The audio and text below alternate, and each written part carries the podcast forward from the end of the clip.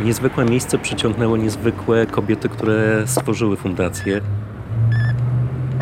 Fundacja Szpilka nie jest zwykłym miejscem. W ogóle sam hol wejściowy w momencie, w którym świeci takie poranne słońce, tam jest cała masa refleksów. Są wspaniałe marmurowe schody, które kiedyś były wyłożone czerwonym dywanem, przytrzymywanym specjalnymi obejmami. Scenografia jak z filmu. Tak, to jest ten dźwięk, po którym wie się, że tak, jest się już w kamienicy. To jest wielka umiejętność szpilek, że one mają też taką zdolność łączenia ludzi. I to myślę, że jest bardzo cenny wkład Fundacji Szpilka w ten krajobraz kulturowy lubelski. Dzień dobry, dzień dobry. Dzień dobry. Damy karmelek Korwida. Cześć Miecku. Prosimy. Karmelek to jest nasza słuczka rasy wielorasowej, chociaż ona jest Jackiem Russellem przede wszystkim. I to jest nasz PR-owiec. Ona załatwia nam wszelkie sprawy wizerunkowe. Ludzie, którzy do nas przychodzą, są witani od progu przez karmelka. Karmelek towarzyszy nam, jak są warsztaty, spotkania, zabieramy ją na spacery. Wręcz jak przychodzimy gdzieś i nie ma karmelka, to jest pytanie, dlaczego nie ma karmelka. Ja już chyba przyzwyczaiłam też, jak chodzę właśnie do Wydziału Kultury, żeby załatwić jakieś sprawy, czy to właśnie związane z fundacją, czy, czy ze stypendiami. I jak przychodzę sama, to takie rozczarowanie, a gdzie jest karmelek? Więc my tutaj przecieramy szlaki i, i chciałbyśmy chodzić z nią do muzeów, ale nie zawsze jest to takie proste. Tak, są jakieś wykłady i ona tutaj jest, to siedzi u ludzi na kolanach, tam sobie można pogłaskać, albo tu na kanapie, kładzie się koło kogoś. Dzisiaj ostatnie palenie pamiątkowe w tym piecu, bo w sobotę przychodzi pan z i będzie zmieniany. Będzie za moment elektryczny. Nie jest to trudna rzecz palić węglem i efekty są bardzo dobre. On jest dzisiaj bardzo gorący. Tyle tylko, że to jest dobre dla osoby, która tutaj non-stop mieszka i może w zależności od potrzeb zarządzać tym paleniem. Gorzej jakość węgla się no właśnie, bardzo zmniejszyła, więc... Poczucie, że, że to jednak trujemy środowisko i z tych różnych powodów piec zostanie przerobiony na prąd. A tu popiół. Tak, tu jest popiel. Jeszcze słychać, jaki jest cuk. Jak powietrze ciągnie od dołu do góry. To nagrzane powietrze kominem, tak aż... Dobry piec dobrze przygotowany. To jest właśnie niewiarygodne, że przecież jest stara rzecz, lat 50. i to w pełni działające. Piec nie jest oryginalny, bo to był taki piec pałacowy, widać to po układzie parkietu. W mieszkaniu na parterze zachował się piec oryginalny, jest przewspaniały, ma te elementy żeliwne w stylu art deco i to no, no po prostu aż serce się kraje, że to nie zostało gdzieś tutaj, nawet jako element ozdobny, już nieużytkowy. To jest taki komfort w ogóle życia w takich naturalnych ścianach z cegieł, nie z betonu, podłoga z drewna. Okna też drewniane. Człowiek już teraz żyjąc w plastiku w ogóle nie ma świadomości, jakie to jest jednak zdrowsze.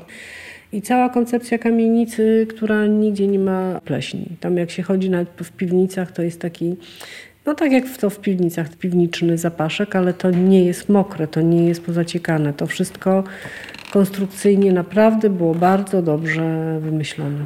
Jakbym miała powiedzieć, jaki dźwięk charakteryzuje nas, to bym powiedziała, że to skrzypienie podłogi. Tak, Te zabytkowe parkiety, no to jest coś wyjątkowego, ale każdy krok to jest inny dźwięk. No. Skrzypienie podłóg jest urocze.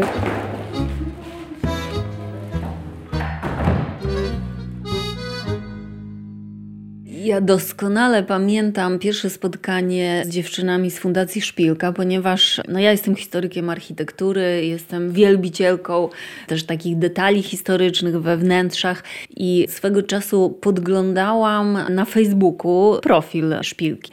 Patrzyłam, jakie one mają zajęcia, a zwróciłam na to uwagę dlatego, że były piękne zdjęcia, piękne fotografie. I kiedyś oglądając zdjęcia z jakiegoś wydarzenia, zobaczyłam zdjęcie, na którym było widać podłogę parkiet. I ten parkiet przepiękny, stary, taki 120-letni. I na tym zdjęciu było widać taki fragment takiej bordiury, która obiega cały ten parkiet w salonie po brzegach. I bardzo charakterystyczny sposób układane tam były te elementy drewniane w taki iluzjonistyczny wzór. I to mnie zachwyciło. Myślałam sobie, jejku, to jest w tej kamienicy, mają taki parkiet oryginalny, ja muszę się tam wbić. Nosiłam się z tym zamiarem jakiś czas. Cały czas o tym pamiętałam. Fundacja Szpilka Parkiet, pójść zobaczyć. No ale czas mijał w tempie ekspresowym i nadszedł moment, kiedy była Noc Kultury w Lublinie. Ja na tą Noc Kultury robiłam wystawę mojej kolekcji wieszaków reklamowych przedwojennych w kamienicy przy ulicy Niecałej, tam w podziemiach. Zresztą na zaproszenie pani, która tam prowadzi Pilates. To przepiękne wnętrze piwnice takie ceglane i tam była ta moja wystawa, ja po niej oprowadzałam. Na Niecałej w ogóle wtedy była taka duża impreza nocna robiona przez tą społeczność lokalną, taka fajna atmosfera. I właśnie pamiętam wtedy, że podeszła do mnie Luiza i zapytała, czy może ja bym u nich jakiś wykład o tych wieszakach chciała poprowadzić. I przedstawiła się, że jest z Fundacji Szpilka. Wtedy w głowie mi się połączyło szpilka, parkiet, wykład, tak. No i tak żeśmy nawiązały spontanicznie tą naszą znajomość. Nazywam się Małgorzata Michalska-Nakonieczna, jestem historykiem sztuki i też jestem historykiem architektury, doktorem nauk technicznych w dyscyplinie architektura i urbanistyka. To, co robię dla szpilki, to jest z mojej czystej pasji, mojego hobby. Oczywiście jest to ściśle powiązane też z moim wykształceniem i moim zawodem. Ja jestem na co dzień wykładowcą akademickim na kierunku projektowanie wnętrz, na kierunku architektura w Wyższej Szkole Przedsiębiorczości Administracji w Lublinie. Dzisiejszy wykład, na który miałyśmy śmiałość Państwa zaprosić, będzie o siostrze Tamary Łępickiej.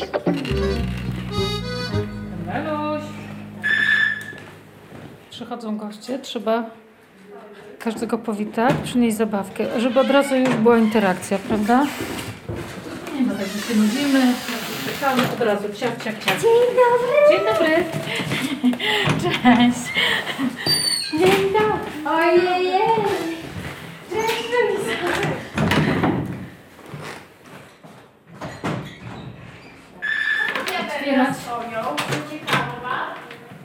Nie, nie, nie, one są do malowania, to jest martwa natura jest. Nie mów. Tak, tak, tak. Cześć. Hej. Będzie malowana martwa natura z wiadrami. Perspektywa ptasia, czyli tak z góry, z lotu ptaka. No, strasznego się zaczęło dziać i woda kapie z sufitu. Bo wiadra na środku stoją i to dziwne. W domu nie ma takiej przestrzeni, bo są obowiązki, jest praca, są dzieci. Ta proza życia tak jakoś zabiera ten czas, a już jak się ten czas znajduje, to często człowiek jest zmęczony, a tutaj wiadomo, że się przychodzi na dwie godziny, wyłącza się z życia codziennego, z tej gonitwy, z obowiązków. Masz tutaj ten czas dla siebie i tu się skupiasz. Luiza nam zadaje temat, bierzemy się za farby, kredki, nie wiem, pędzle i mamy to namalować. I dwie godziny są tylko dla nas. To bardzo dobrze robi też na głowę. Długo szukałyście tego miejsca? No, nas samo znalazło. To jest przedziwna historia, ponieważ na początku nie miałyśmy żadnego stałego miejsca naszych działań. Tak się błąkałyśmy po różnych fajnych instytucjach, ale musiałyśmy się bardzo dostosowywać albo trochę mniej.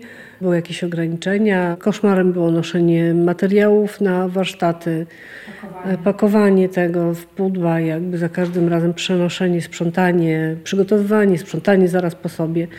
Zależało nam na tym, żeby coś znaleźć, no i na naszych warsztatach pojawiła się Ewa na warsztatach animacji poklatkowej. Za nią Habros i Ewa wtedy wystąpiła w roli głównej. Zresztą tam można zobaczyć ciągle ten film z tych warsztatów. Trzy gracje. Trzy gracje się to nazywało. I tak od słowa do słowa Ewa mówi, no to słuchajcie, tak jak będziecie coś tam chciały zrobić, to tutaj mam taki pokój w mieszkaniu, to możecie sobie zrobić jakieś warsztaty. No i skorzystałyśmy z tego. Po czym dalej tak rozmawiamy, tak od słowa do słowa. Nie, nie, to całe mieszkanie tutaj może by było do użytku. A w zasadzie to ja mam tą kamienicę.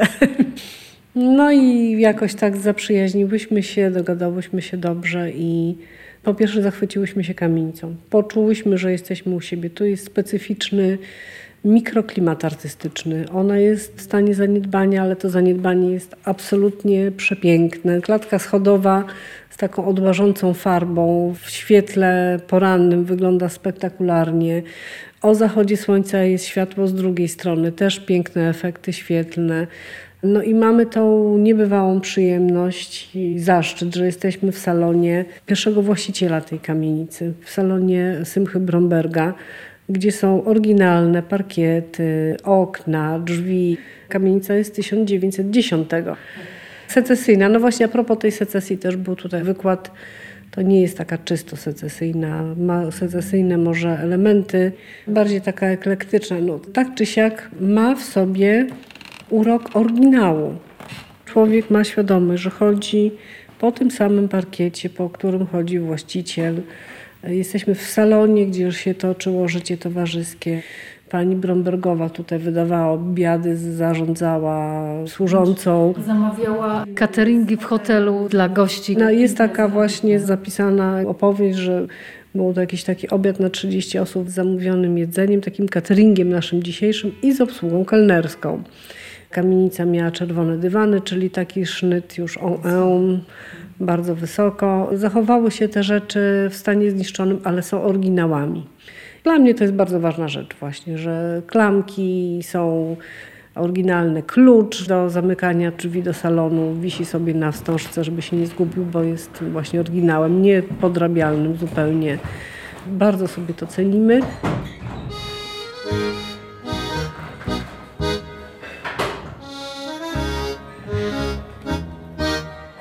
Czuję się tą energię tych minionych lat. Ja przychodziłem na wykłady organizowane przez Fundację Szpilka. A co sprawiło, że przyszedł Pan na wykład po raz pierwszy? Był to wykład dotyczący historii żydowskiego Lublina, już w dużej części nieistniejącego dzisiaj. Gościem i wykładowcą fundacji był pan Robert Kuwałek. Wielki, wspaniały historyk, nieżyjący już niestety, Natomiast jego wiedza, zaangażowanie i taka pasja do zdobywania informacji, to było widać i słychać. To było coś, czego warto było posłuchać, i to był chyba jeden z pierwszych wykładów, na których byłem, a później tak cyklicznie, cyklicznie, kolejne, kolejne i tak się człowiek wciągał. Do głowy by mi nawet wtedy nie przyszło, że kiedyś będę miał okazję i tą wielką przyjemność realizować spacery, takie spotkania, móc je współtworzyć. To jest ogromna przyjemność. I w ramach któregoś z takich zapowiedzianych wykładów, ten wykład nie mógł się odbyć. Wpadłem na taki pomysł, że skoro nie możecie zrobić wykładu, to po prostu przespacerujmy się po mieście, poopowiadajmy sobie trochę o tym mieście. No i przerodziło się to w takie już całkowicie zapowiedziane, zaprogramowane spacery. Najczęściej właśnie w miesiącach wiosennych, letnich. Bardzo często są to spacery wynikające z prowadzonego od kilku lat programu Czuję Miętę do Lublina, czyli odkrywamy takie miejsca na co dzień trochę zapomniane, gdzie rzadziej się przebywa i nagle zjawia się te 100 czy prawie 100 osób. No i maszerujemy, i idziemy, i zwiedzamy, i opowiadamy sobie. Mówię my, bo na tych spacerach są mieszkańcy Lublina. Ja mogę poprzeglądać książki, mogę poprzeglądać archiwa, mogę poszukać relacji, które były spisywane odnośnie jakichś wielkich wydarzeń dziejących się w danej dzielnicy czy na danej ulicy, ale pojawiają się ludzie, którzy spędzili tam całe życie, którzy mogą powiedzieć, gdzie co było, jak co wyglądało, którędy się chodziło, i to jest właśnie najfajniejsze, bo miasto to są ludzie, którzy to miasto tworzą i dla których to miasto działa i funkcjonuje. A Lublin ma świetnych mieszkańców. A to jest takie wino rozbawione. Czy wszyscy mają papier? Nie. Paweł, dobra. Wszyscy mają papier? Mam. Jak się można zorientować, dzisiaj jest akwarela. Jak to? Tak, no właśnie, tego akwarelą nie malowaliśmy, więc wydaje mi się, Kurczę, że... ja miałam już, myślałam, że to kosmek. Nie żołnierz, węgiel może ewentualnie. Byłam trochę we Wrocławiu, bo studiowałam, a później pojechałam nad morze. Trochę nie mieszkałam w Lublinie, więc powrót właśnie do takiej codzienności w domu, czyli miejsca, gdzie już wszystko znam. Także warto mieć też jakieś nowości. No i super, że w Lublinie się dzieją takie rzeczy. Ja jakby widzę teraz coraz bardziej, że Lublin jest artystyczny i że mamy imprezy, właśnie jakieś warsztaty. No wiadomo, trzeba trochę tego poszukać, ale to jest dostępne. Także super, że miasto się rozwija i w tym kierunku. Miałam wrażenie, że jak pojadę do większego miasta, to że będzie więcej rzeczy do robienia i w ogóle mm, niekoniecznie. To nie jest tak. Jestem fizjoterapeutką i masuję, więc fajnie też jakoś inaczej manualnie sobie działać. Myślę, że każdy w jakimś stopniu szuka czegoś więcej, tak? Albo czegoś, co może zostać na później. Poznałyśmy się w 2011 roku na jakimś szkoleniu. Ja byłam na marketingu, zarządzaniu, Luiza na pisaniu projektów unijnych. Zebrała się tam fajna grupka dziewczyn, które się bardzo polubiły i spotykałyśmy się potem w miarę regularnie, a potem wiadomo, ta regularność była coraz już mniejsza, ale sympatie jakieś nam zostały. Natomiast my się z Luizą od razu bardzo polubiłyśmy i poczułyśmy, że nadajemy na tej samej fali. I postanowiłyśmy nasze jakieś zainteresowania, pasje przełożyć na takie działania społeczne. Stworzyłyśmy taki projekt, który się nazywał Wentylator Przewietrz swoje myśli. Zrobiłyśmy 17 chyba, albo więcej spotkań. Pomysł był taki, że wszystko się będzie odbywało społecznie. Nikt nie bierze za nic kasy, ani my za organizację, ani nie płacimy za przestrzeń miejsca, ani nie płacimy osobie, która przychodzi i prowadzi to spotkanie. Przychodziły tłumy. I tak nam się to spodobało, że poczułyśmy, że mamy moc sprawczą, że potrafimy zgromadzić ludzi wokół jakiegoś tematu, że poznajemy fantastycznych ludzi, którzy mają mnóstwo pasji, coś do przekazania innym. Postanowiłyśmy coś z tym zrobić. Powstał pomysł stworzenia fundacji. Fundacji, która będzie mogła realizować jakieś własne pasje. Luiza jest artystką. Wtedy jeszcze Luiza na co dzień zajmowała się bardzo prozaiczną rzeczą, jak prowadzenie księgowości. Zostałam księgową. To były czasy, kiedy bezrobocie było na poziomie 25%. I jak się spotykało jakiegoś znajomego, to pierwsze pytanie było: Masz pracę? Znalazłam pracę w momencie, kiedy miałam małe dzieci. To był taki bodziec do tego, że po prostu, żeby pracować gdzieś. Ja się myślę, że dosyć dobrze w tym odnalazłam. Musiałam się ponauczać różnych ustaw, przygotować do tego. W międzyczasie skończyłam jeszcze rachunkowość, bo były takie potrzeby.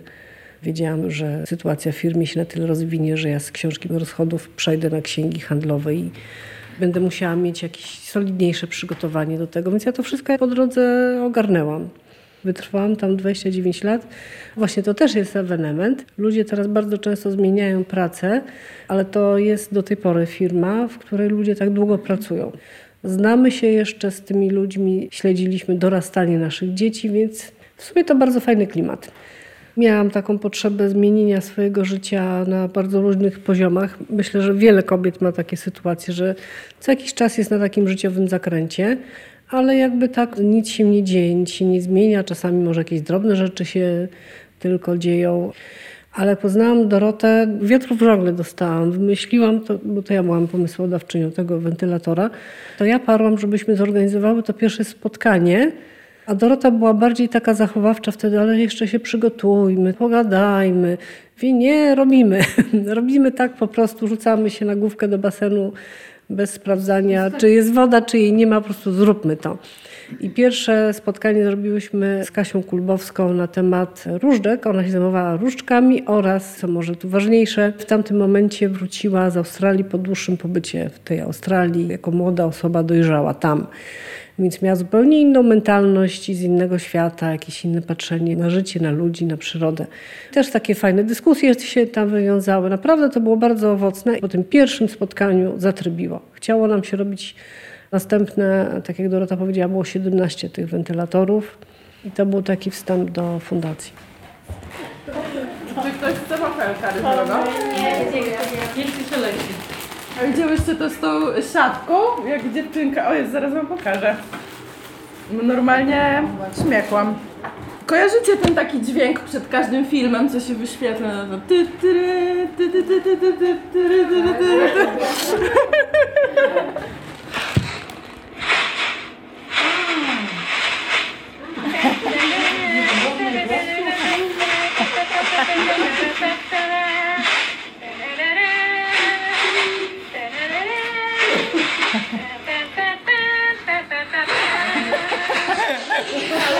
Super, no wystarczy tylko klatka i po prostu trochę entuzjazmu, energii i rytmu. Z wykształcenia jestem archeologiem. To chyba jest historia wielu osób stąd. Gdy się okazało, że jest możliwość, że osoby dorosłe mogą rysować, malować, spotykać się i tworzyć, zapytałem Dorotę i Luizę, czy by przyjęły też chłopaka do grupy. Na szczęście się zgodziły. Mam nadzieję, że nie żałują, jak tam Luizę. Paweł to jest nasza, nasunęło mi się czarna owca, ale to w ogóle nie jest czarna owca, to jest nasz czarny koń. Tak, bo Paweł bardzo jest zdolny i ciągnie grupę też ze sobą. Ma takie zawsze rzetelne spojrzenie, ponieważ ma dobre przygotowanie rysunkowe, jest archeologiem. Rysując nie zmyśla. jest cen, albo nie za dużo, to jest cenna umiejętność. No a poza tym pierwiastek męski też mile widziany. Od 14-15 lat nie pracuję w zawodzie. Zajmuję się tłumaczeniami głównie. I to jest teraz to, czym zarabiam na życie. Chciałem studiować w Akademii Sztuk Pięknych. Archeologia wyszła trochę mimochodem, tak to może trzeba nazwać, więc tak, rysunek i malarstwo to coś, co gdzieś się tam od dość dawna tli. Znaczy dobra, nie okłamujmy się, to, że tutaj spędzam dwie godziny w tygodniu, to mniej więcej tyle, niestety, tylko tyle poświęcam na rysowanie czy malowanie, ale z drugiej strony przynajmniej mam tą świadomość czy pewność, że te dwie, dwie i pół godziny tygodniowo poświęcę, że to nie zupełnie wszystko odejdzie i zapomni się. Karmelek ma jakieś sugestie. Dziewczyny i chłopaki, słuchajcie. Trzeba zwrócić uwagę. Na co? Na pewno na to, czego tutaj nie namalujecie, czyli na zapachy. Zróbcie tak, żeby pachniało. Odkładanie tego, co by się chciało w życiu robić na czas, kiedy będzie się na emeryturze, to jest nieporozumienie życiowe. Bo wtedy można nie mieć już po prostu zdrowia i warunków i się już nie chce. Natomiast kiedy się czuje potrzebę jakiejś zmiany, to po prostu należy to zrobić. Im później, tym jest gorzej. Do tej zmiany każdy ma swój osobisty stosunek. Czasami tu przychodzą właśnie dziewczyny, które wprost mówią, że jakby wracają swoje życie do góry nogami na różnych poziomach. Jedni potrzebują zrobić to tak bum i wszystko na raz, bez przygotowania rzucam się na główkę. Ja może potrzebowałam zabezpieczyć jedną rzecz, żeby w sensie tutaj rozkręcić fundację na tyle, żeby móc rezygnować z pracy. Powiem szczerze, nie wiem, jak ja mogłam tak funkcjonować, bo ja po pracy miałam tutaj jeszcze zajęcia, w soboty miałam tu zajęcia. W tym momencie mamy tylko fundację. Obie z Dorotą zajmujemy się tylko i wyłącznie fundacją, to jest nasze źródło utrzymania. Podchodziłyśmy do fundacji, że to jest realizowanie własnej pasji, natomiast nie mogłyśmy się poświęcić do końca temu, bo nie przynosiło to takiego dochodu. Po jakimś czasie wypracowałyśmy sobie już pewne pomysły na to, a poza tym doszłyśmy do takiego momentu, że postawiłyśmy to na jedną kartę, żeby coś naprawdę dobrze funkcjonowało, trzeba się temu naprawdę w pełni poświęcić. Byłyśmy naprawdę już mocno zmęczone, żeby po 8 godzinach pracy jeszcze przyjść i to było bardzo dla nas trudne i ciągle jest fizycznie też wyczerpujące, no bo to jest ciągłe myślenie i planowanie. Bo to jest specyfika projektów. Na początku roku coś tam składamy, coś jest rozpatrywane, jeszcze nie ma pewności, coś się przesuwa w czasie, a potem jak dostajemy, to nagle jest klęska urodzaju i trzeba dużo rzeczy zmieścić w jednym czasie. Więc początek roku jest taki ślamazarny, coś tam się dzieli, ale nie dużo, ale za to końcówkę roku mamy dramatyczną i tak jest od lat. To jest specyfika pracy w organizacjach pozarządowych, że niestety tu jest jakaś sezonowość. Są projekty, które się kończą, zaczynają, więc czekamy na rozstrzygnięcia konkursów, wygrywanie jakichś grantów. Tak to wygląda od wielu, wielu lat. Nauczyłyśmy się z tym żyć. Mamy lekcje rysunku, które są na stałe. Składamy projekty miejskie, gdzie taką mamy ofertę bardzo związaną naszym zdaniem z miastem wieloletni projekt Czujemy to do Lubina, czy Salon Kultury. Piszemy też projekty do ministerstw z różnym skutkiem, bo tam już konkurencja jest dużo większa. Mamy taką otwartość w sobie. Nie wiem, co tam będzie dalej. Optymistycznie patrzę w przyszłość, w sensie czuję, że sobie jakoś poradzimy. Muszę powiedzieć, że chyba sobie całkiem dobrze poradziłyśmy na przykład w pandemii, bo się okazało, że pomimo tego, że te zajęcia nie mogą być realizowane stacjonarnie, to bardzo nam się fajnie rozwinęły online. Dzień dobry, nazywam się Artur Winiarski, jestem dyrektorem Muzeum Villa Lafler. Chciałem powiedzieć Państwu troszeczkę o samym muzeum, jak również o zbiorach, które tutaj gromadzimy i o fenomenie Montparnasu, 14 dzielnicy Paryża, który zdominował całe muzeum. Mam zaszczyt mówić o wspaniałej kobiecie, niepowtarzalnej osobowości, wielkiej artystce, która nazywa się Frida Kahlo. Mogę o tym mówić dla Fundacji Szpilka, która organizuje, odpowiada za projekt Kobieta i Sztuka Frida Kahlo. Nazywam się Krystyna Rybicka, jestem historyczką sztuki.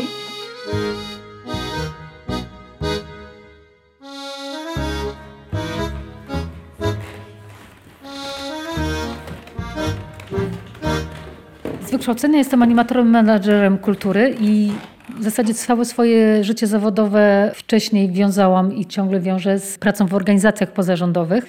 Więc to tak wygląda moja, można powiedzieć, kariera zawodowa. Gdzieś tam z przerwami właśnie na pracę gdzieś w projektach unijnych, czy pracę przy koordynacji różnych projektów. I mam to z domu wyniesione. Ja jestem duchem mocno działającym społecznie. U mnie to w rodzinie jest naturalną rzeczą, że wszyscy się angażują, że chcą coś robić dla innych. I stąd też się pojawił pomysł na moje studia właśnie. Bo na początku chciałam studiować filozofię, potem się okazało, że jednak nie będę tłumić swoich umiejętności i talentów i jednak chyba ta praca z ludźmi wygrała niż praca naukowa.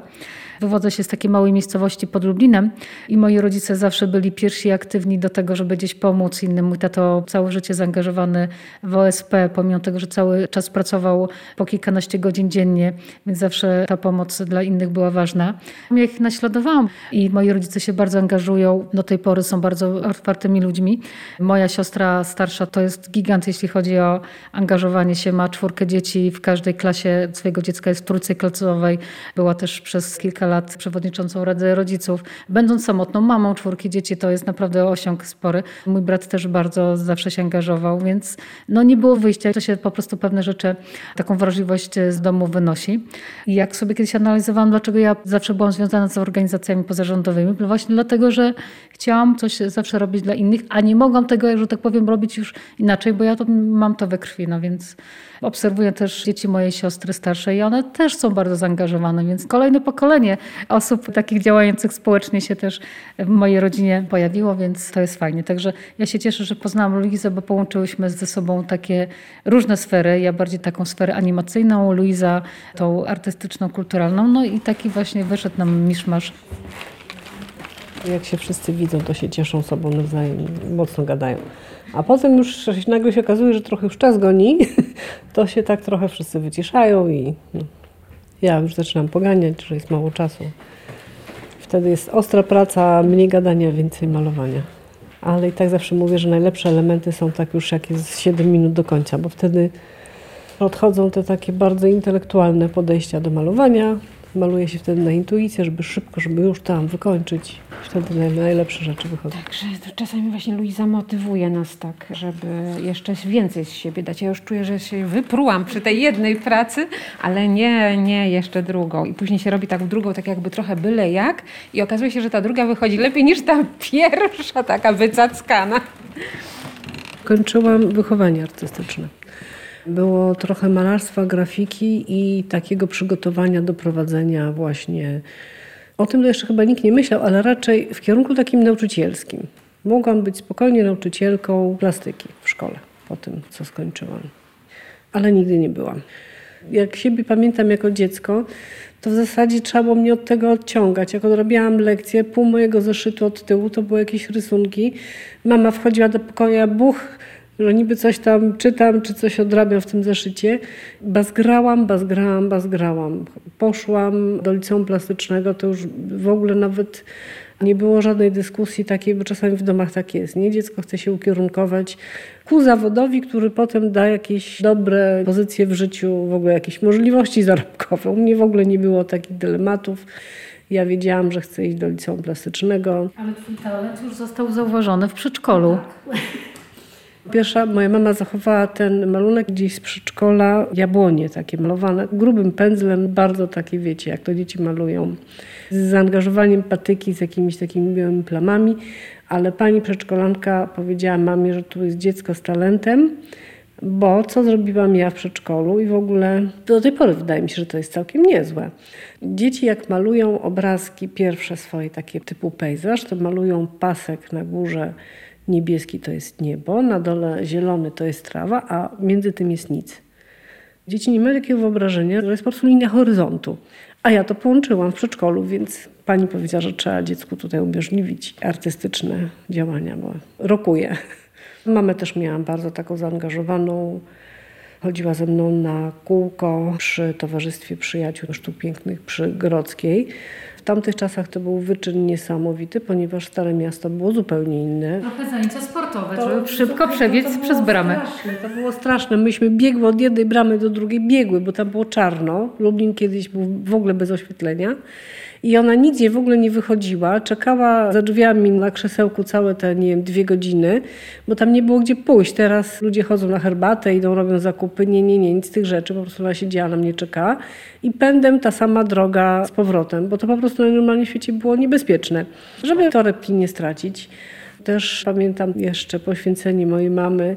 Bardzo chciałam mieć sztalugi, takie drewniane, solidne sztalugi. One są do tej pory. Ciągle ta sama konstrukcja. To jest po prostu ciężkie. Nie mówimy o tych sztalugach takich trójnożnych, tylko tych z porządną podstawą.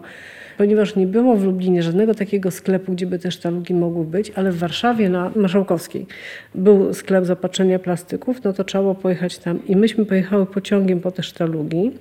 Przez Warszawę szłyśmy na dworzec ze sztalugami, siadłyśmy do pociągu. Przyjechałyśmy dzielnie tutaj do Lublina i się okazało, że nigdzie nas nie chcą wpuścić do żadnego autobusu z tymi sztalugami i na piechotę przyszłyśmy na Czechów. No, niosłyśmy dzielnie obie też sztalugi. Także moja mama tutaj ma spory wkład w to, że zajmuje się teraz takimi artystycznymi rzeczami. Ona cały czas mnie w tym wspierała. Dobra, to skończył, słuchajcie, to lecimy do salonu. Spędzamy wodą do łazienki, żeby się więcej nic nie wyklupało.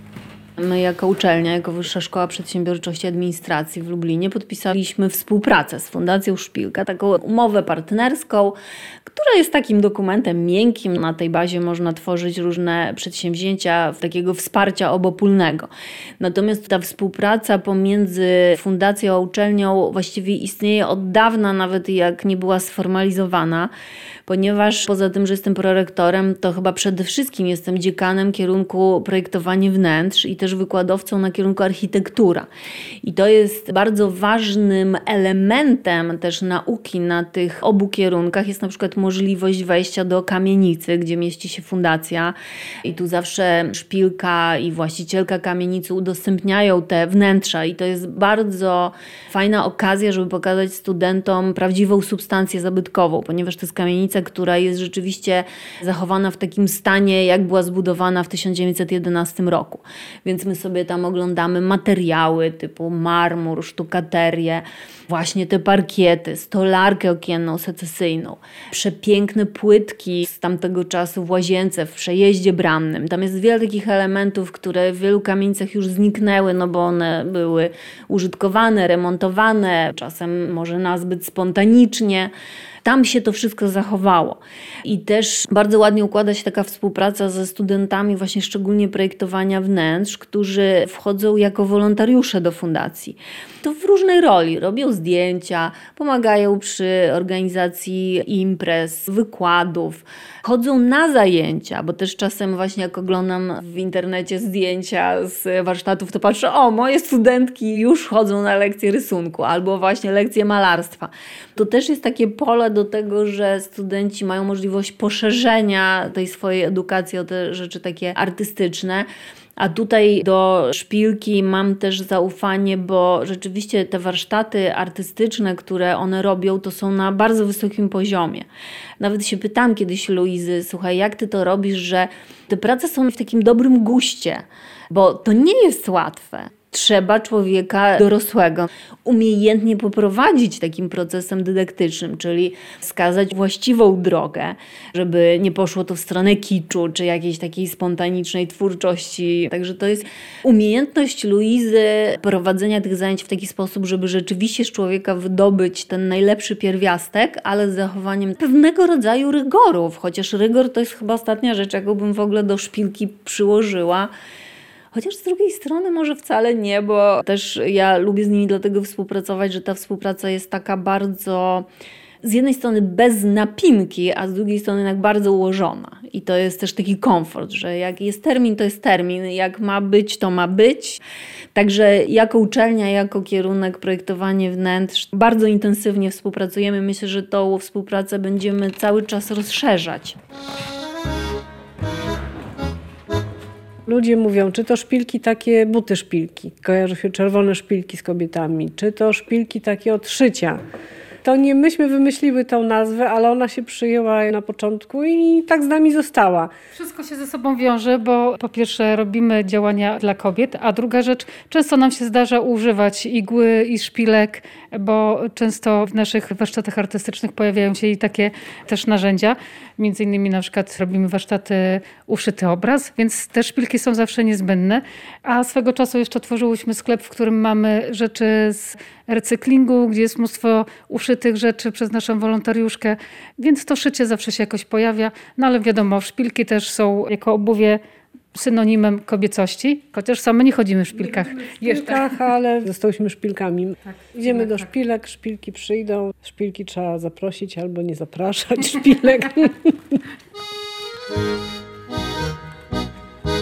To taka gra różnych znaczeń, no bo z jednej strony szpilka to jest but na wysokim obcasie, czyli ten taki element kobiecy podkreślony, bo rzeczywiście to jest takie środowisko takich mocnych kobiet, takich, które robią to, co chcą i po swojemu. A z drugiej strony no, szpilka kojarzy się z takim mocnym akcentem. Był przecież taki tygodnik też szpilki satyryczny, więc to też może trochę taki element. No, takie ukucie, ukucie zaczepne, takie ukucie ciekawości może. No tak, wychodzimy już. Wychodzimy.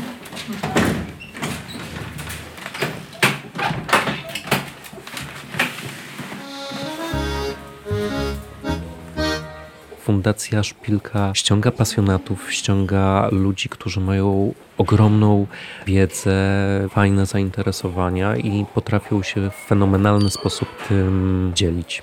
To jest taka wielka synergia miejsca, fundacji, osób, które je tworzą.